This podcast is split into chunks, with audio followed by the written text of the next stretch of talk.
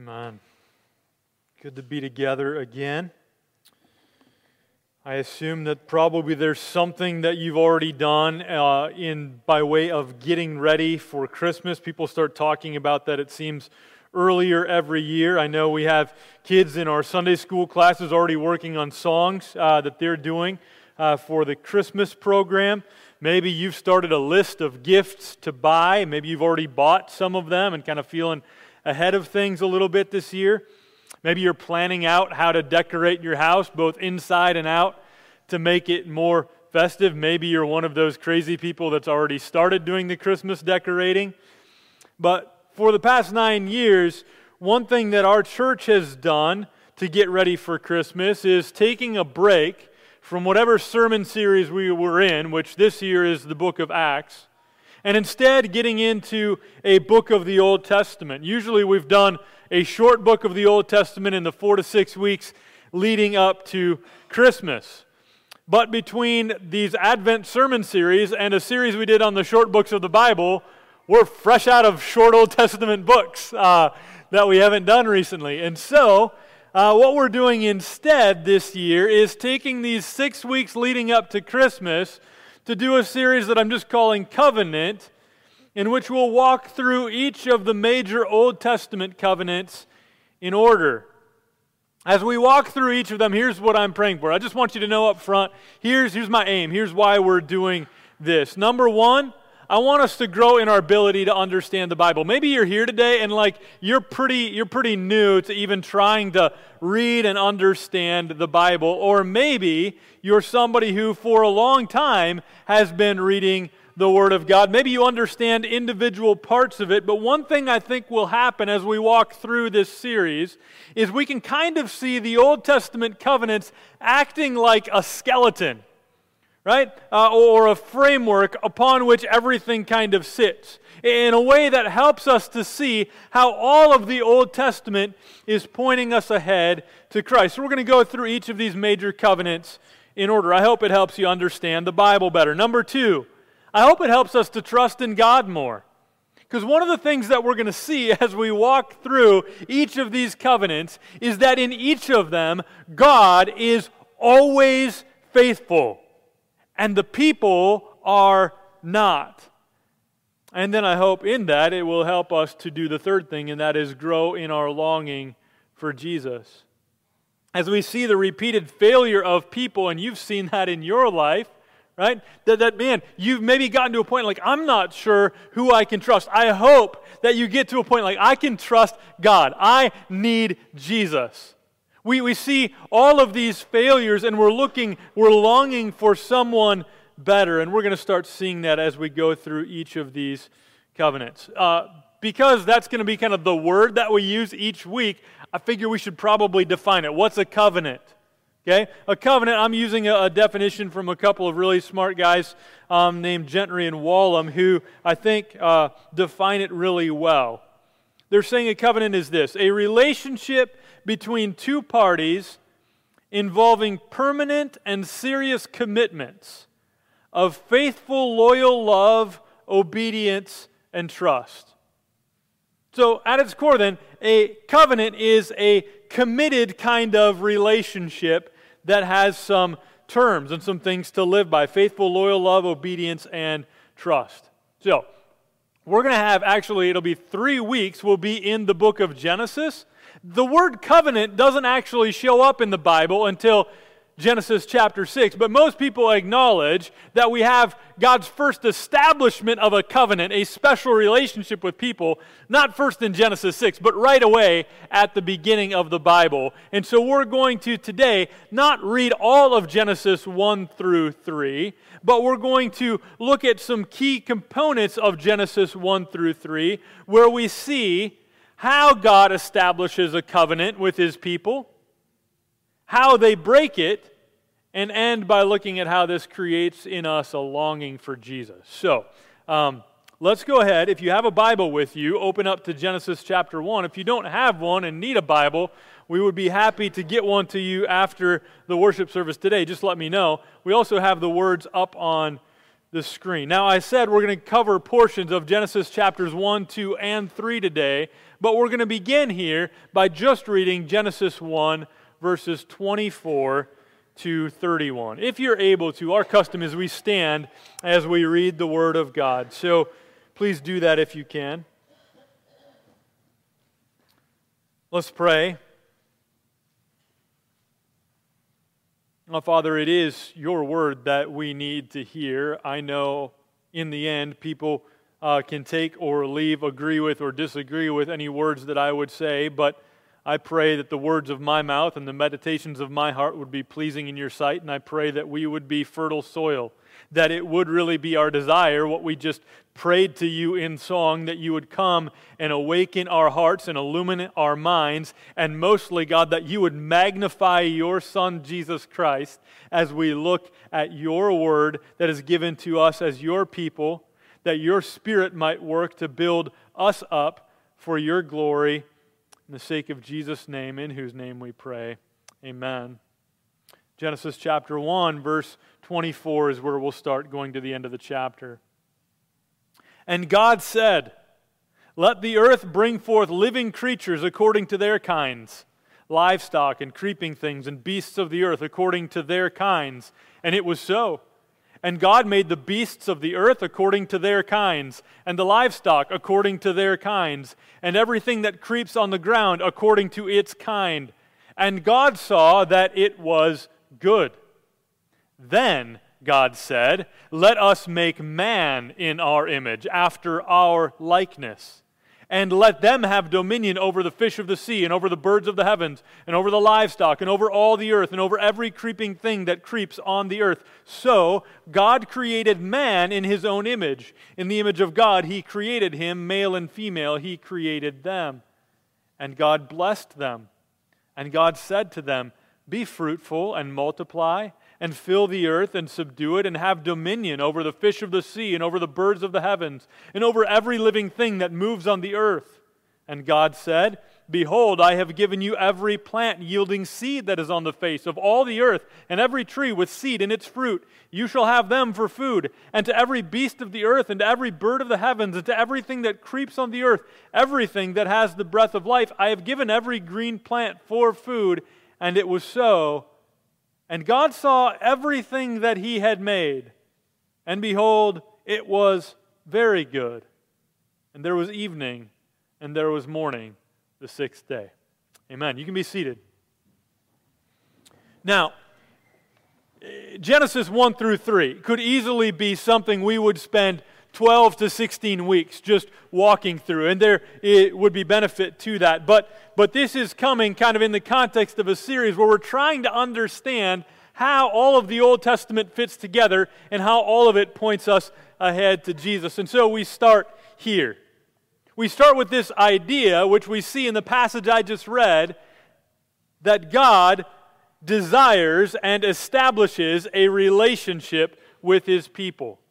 If we would have gone all the way back to the beginning of Genesis 1, you would see the God who has eternally existed, one God in three persons, always existed, speaking into nothing and creating everything. And Genesis 1 gives us an orderly account of how that took place. And so there's a lot of repetition as we go through this is what happened, and then it was good. And there was evening, and there was morning, the first day, and then the second day. I just started at day six.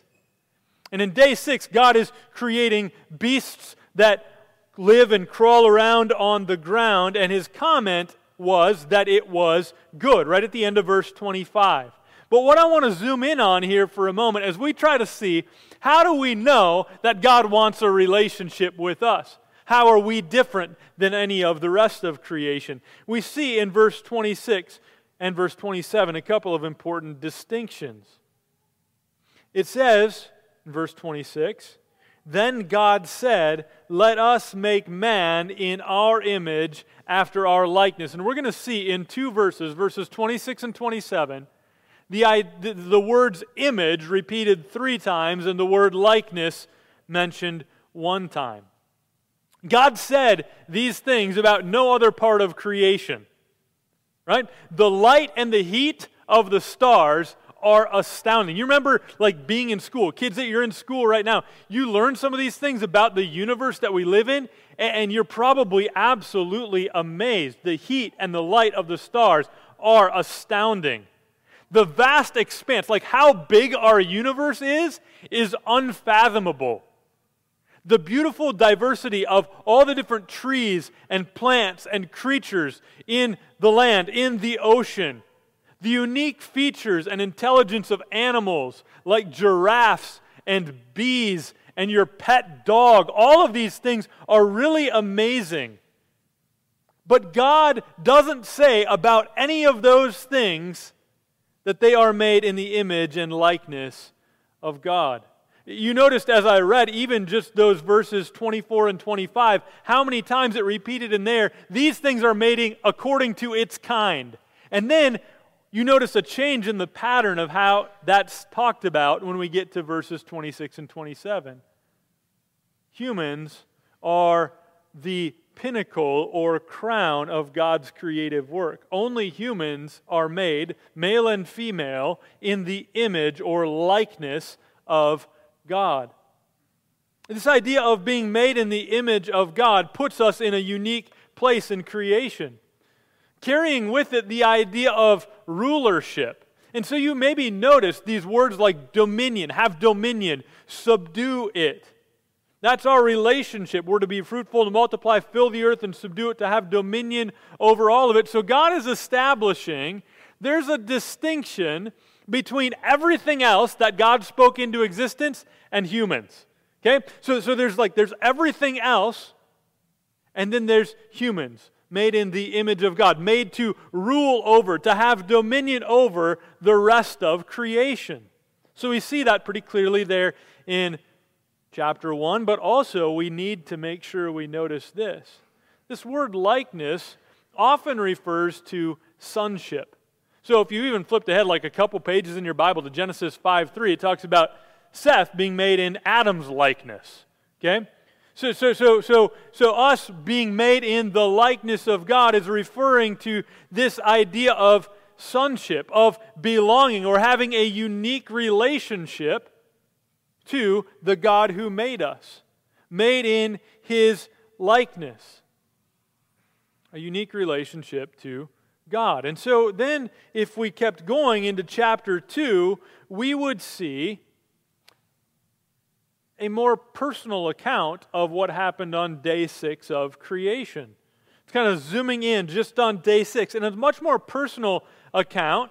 Moses begins using God's more personal or covenant name. And you maybe would notice, even in our English Bibles, you can see this. In chapter 1, God is referred to as God. The word the, the Hebrew word is Elohim. And then if you look at chapter 2, once we get to verse 4 and following, the word changes, and God is referred to as the Lord. And in our English Bible, Lord is all in capital letters, the Lord God, or Yahweh Elohim. Right? The more personal covenant name of God starts to be used as we start to see that God, who has made humans unique from the rest of creation and distinct from Him, living to be rulers over the rest of creation, but in right relationship to Him, we see that more clearly then when we get to chapter 2. And so I want to look at verses 15 to 17 in particular.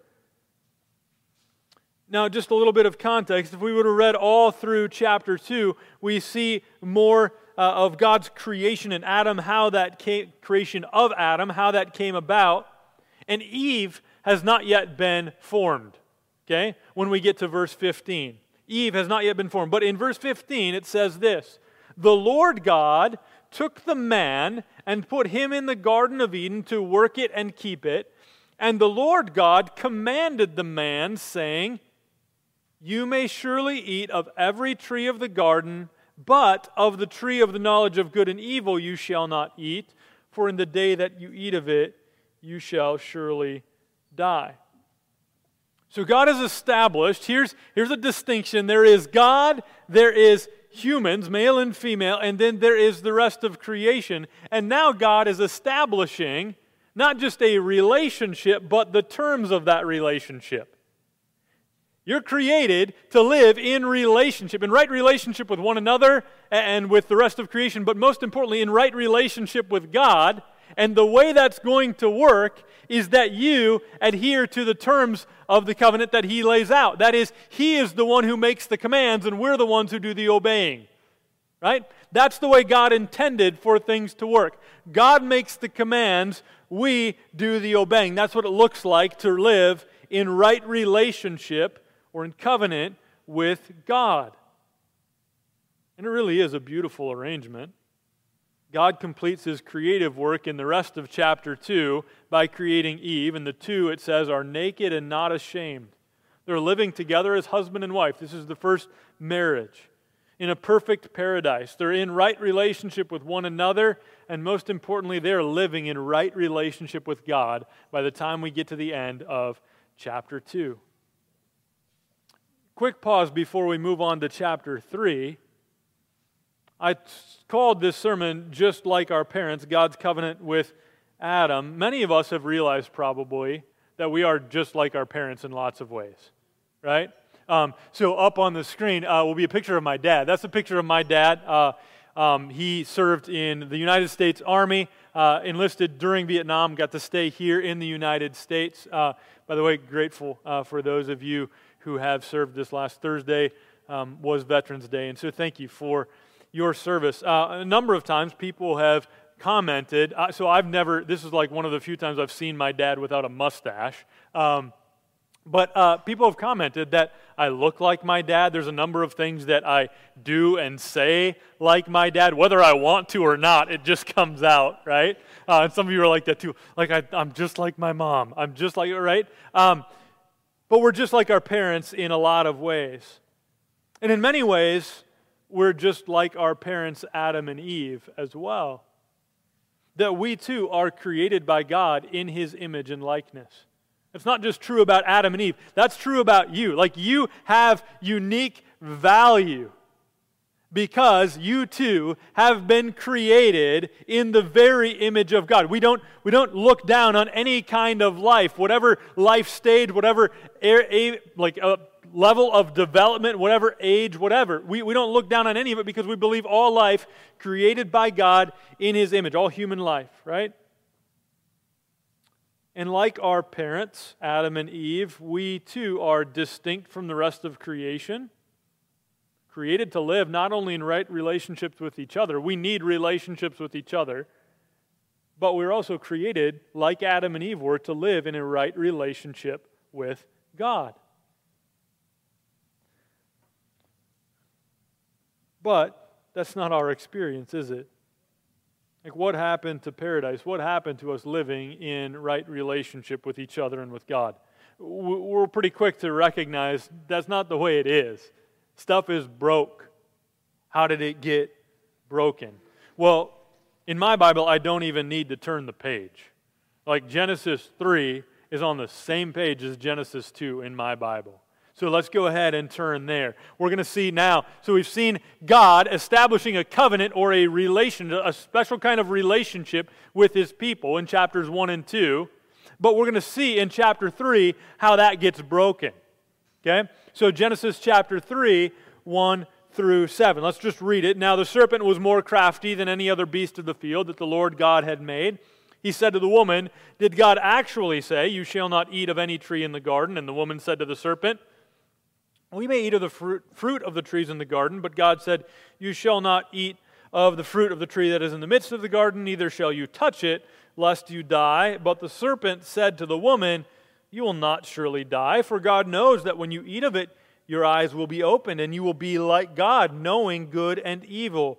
Now listen to verse 6. So when the woman saw that the tree was good for food, and that it was a delight to the eyes, and that the tree was to be desired to make one wise, she took of its fruit and ate, and she also gave some to her husband who was with her, and he ate. Sin happens here in Genesis chapter 3, verse 6, and it happens still now when we believe that there's something better than a right relationship with God. Right? If Adam and Eve had been convinced that the greatest good for them was a right relationship with God, with them living under God's rule, where God's the one who makes the commands and they're the ones who obey. If they had been convinced of that, they would not have sinned, but they were not convinced of that. They were convinced of something else. The tree was good for food, it was a delight to the eyes, it was desired to make them wise. God was holding out on them in some way. They desired something that they thought would be better than a right relationship with God, living rightly under His rule. And the result was devastating sin, disobedience, rebellion against God. Verse 7 then goes on and says this Then the eyes of both were opened, and they knew that they were naked, and they sewed fig leaves together and made themselves loincloths. Something seemed better, but now sin entered the world and something seems wrong. They didn't even know what it felt like for something to seem wrong, but something that had been totally normal, like them being naked, now seems suddenly wrong. And so there's shame, and they're seeking to cover themselves, doing whatever they can. Let's sew together some fig leaves, see if that will do the trick. it won't work. God calls them to account. They have broken the covenant. God has established a relationship. God is the ruler. God sets the terms. They've broken that. What happens in verses 8 and 9? It says this And they heard the sound of the Lord God walking in the garden in the cool of the day, and the man and his wife hid themselves from the presence of the Lord God among the trees of the garden. That's not a right relationship with God, is it? that they hear God, and rather than being drawn to Him, they, they, they know something of their sin, their rebellion, their disobedience. And so they hide themselves from the Lord God among the trees of the garden. Verse 9 But the Lord God called to the man and said to him, Where are you? Note this that God calls out to the man, to Adam, not Eve. Yes, Eve was the one who ate the fruit first and shared it with her husband. But remember, when God gave the command back in chapter 2, who was there? Just Adam. Adam, as the covenant head, was the one to be responsible. He had received the terms of the covenant from God, and he was to lovingly lead and protect and serve his wife, and he failed. And so when God comes to the garden, he calls out Adam in verse 9. Let's read on in verse 10. And he said, I heard the sound of you in the garden, and I was afraid because I was naked and I hid myself. Verse 11. He said, Who told you that you were naked? Have you eaten of the tree of which I commanded you not to eat? And the man said, The woman whom you gave to be with me, she gave me of the fruit of the tree, and I ate. Then the Lord God said to the woman, What is it that you have done? The woman said, The serpent deceived me, and I ate. And so all of a sudden we have this brokenness of not even being willing to acknowledge their own sin they start the blame game. Well, it was her. No, it was that serpent. You know, they're just not willing to take responsibility. We could go on, and God is going to them then speak first to the serpent, then to the woman, then to Adam. But let's skip ahead to verse 21, where it says, And the Lord God made for Adam and for his wife garments of skins and clothed them.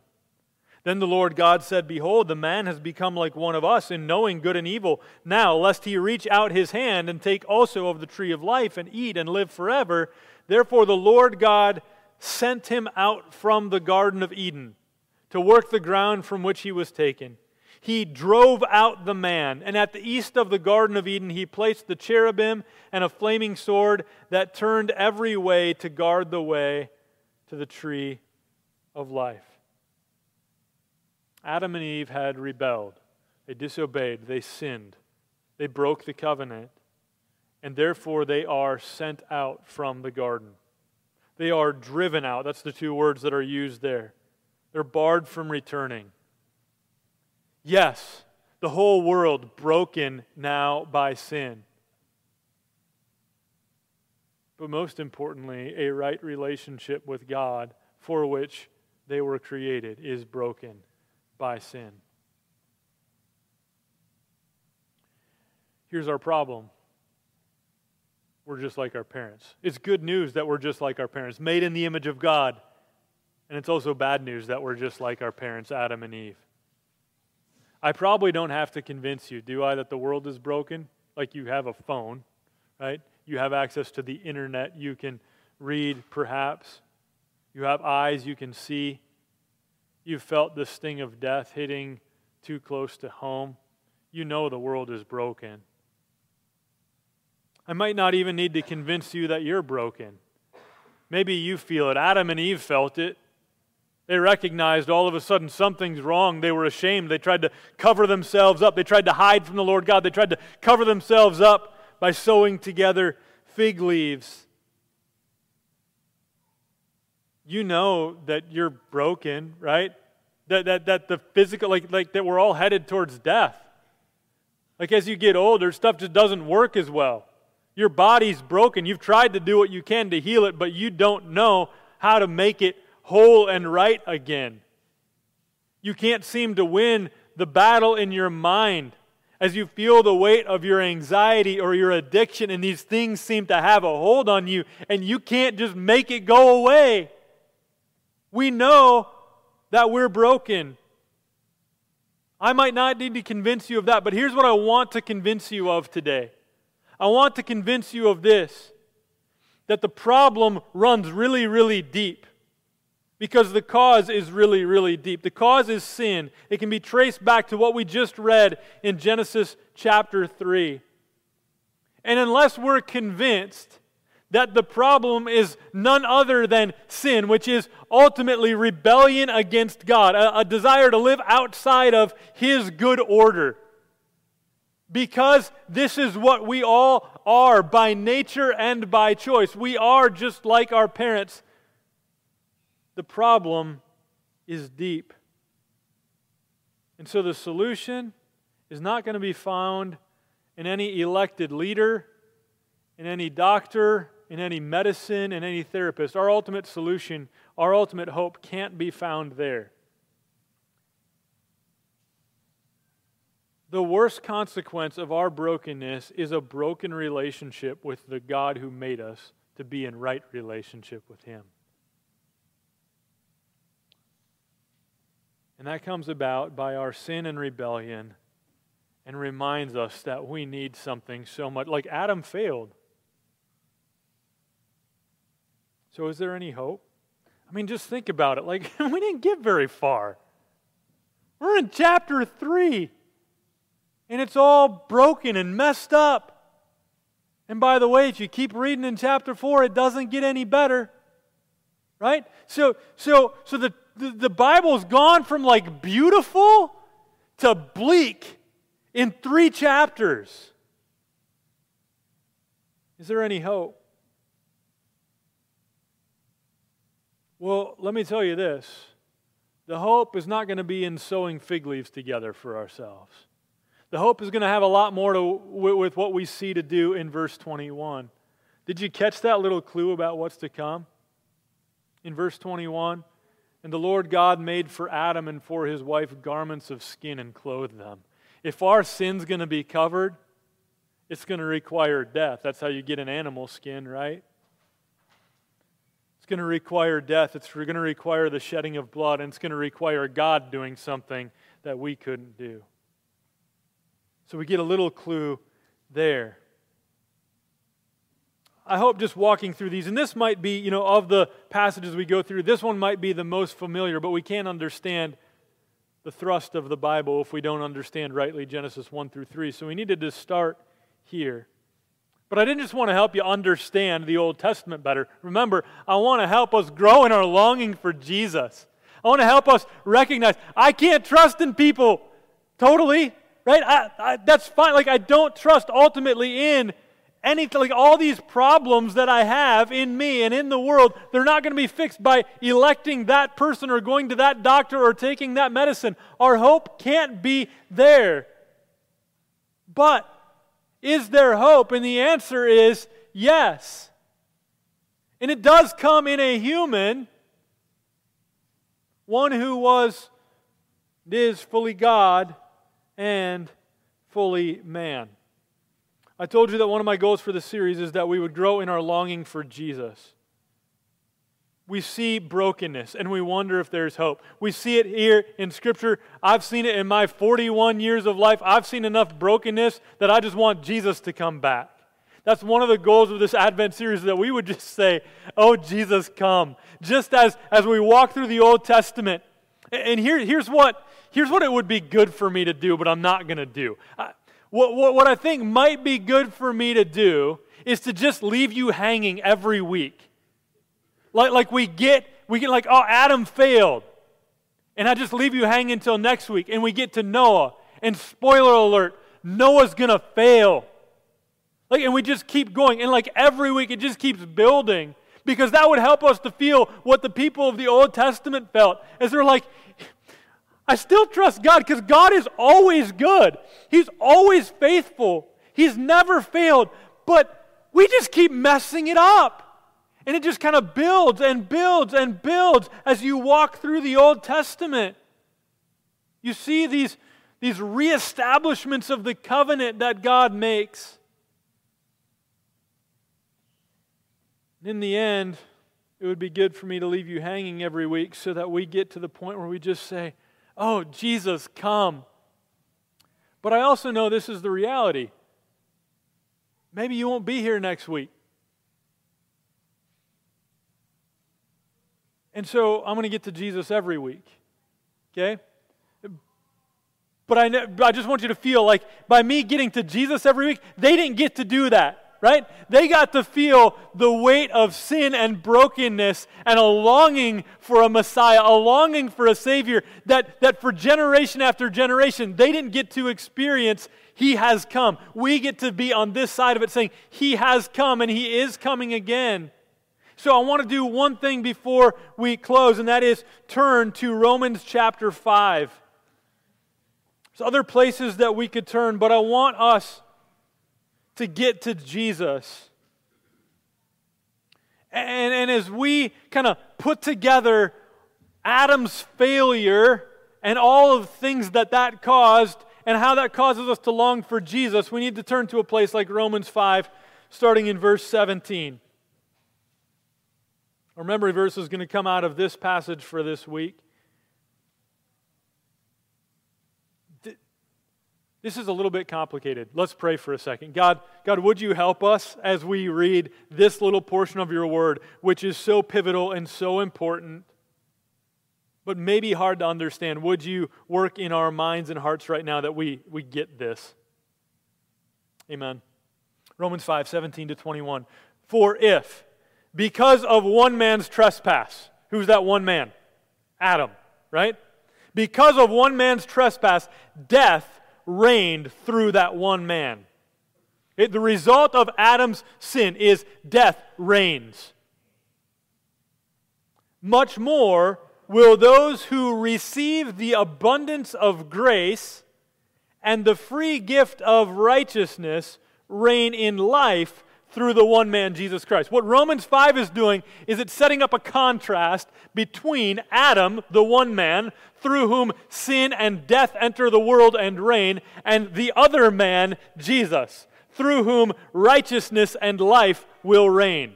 Let's keep going. Verse 18, therefore, as one trespass, that's Adam's, led to condemnation for all men, so one act of righteousness leads to justification and life for all men. For as by the one man's disobedience, again, Adam, the many were made sinners, so by the one man's obedience, that's Jesus, the many will be made righteous.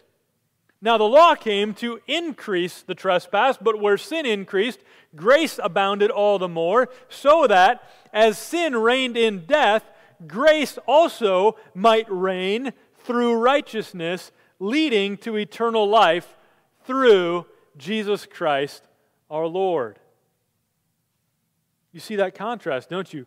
Through Adam and his disobedience, sin and death enter the world and sin and death reign. But in Jesus, the true and better Adam, by his obedience, righteousness comes and grace reigns through all those who receive the free gift of righteousness, leading to eternal life in Jesus. So, so here's where that hits us. The problem is, all of us are born in Adam, right? That, that's good news. We're like our parents. We're made in the image of God, all of us having value and, made for relationship with God. The problem is, none of us are born into a right relationship with God. We all have this, this thing in us, and if you don't believe me, hang out with a two year old, right? That we have this thing in our nature where we want to rebel against authority. We want to be the one in charge, right? That's us. That's all of us. And so we are all sinners by nature and by choice. And our sin separates us from a holy and righteous God. We deserve not to be in reconciled and right relationship with Him, but we deserve wrath from Him. Yet, there is this true and better Adam, Jesus, fully God and fully man who was tempted, it says, in every way, just as we are, yet was without sin. Adam, tempted in the garden, and he fails. Jesus, taken into the wilderness, tempted by Satan, and he succeeds. Right?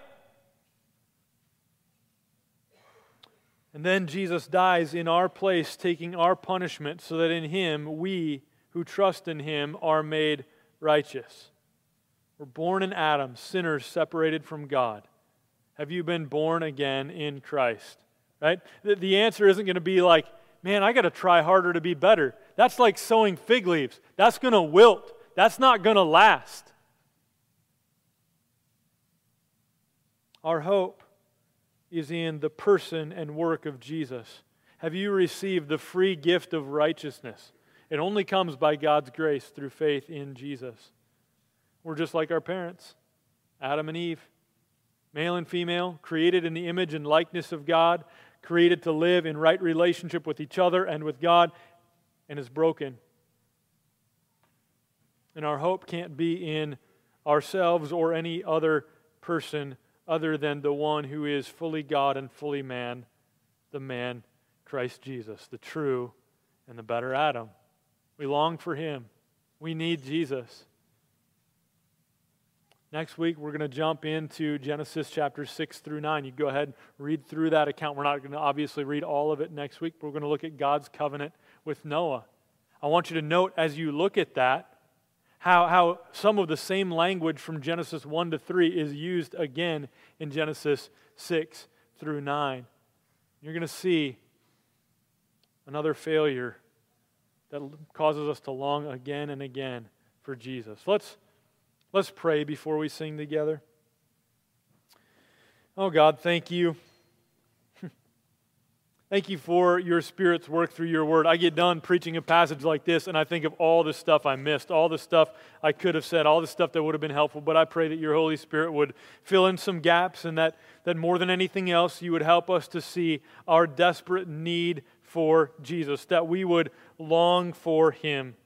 Thank you for creating us, and thank you for creating us for a relationship with you. God, I pray that you would help us to see your holiness. Help us to see our sin in such a way that our hearts are drawn to long for Jesus, that we would be utterly convinced that my hope is not in any system or any person, including myself, anyone other than Jesus. That you would help us to long for him, the perfect Son of Man who in his living and in his suffering never sinned. Help us to long for Jesus, the true and better Adam who came to save hell-bound sinners like us. Help us to do this now as we sing, and help our longing for Jesus to grow as we ready our hearts for Christmas again this year. In Jesus' name, amen. Amen. So the call of the Word of God is all.